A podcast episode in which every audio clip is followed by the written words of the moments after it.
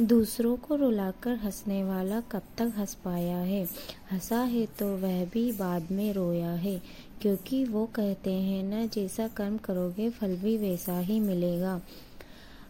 अपने मन की बात किसी को भी मत बताओ, चाहे कितना ही अपना हो। सामने तो वो समझने का नाटक करेंगे और बाद में आप पर ही हंसेंगे। तुम चाहे कितने ही काबिल इंसान हो अगर दुनिया यह नहीं मानती तो यह सब बोलकर बताने की बजाय करके बताओ, क्योंकि दुनिया सुनने से ज़्यादा देखने पर विश्वास करती है।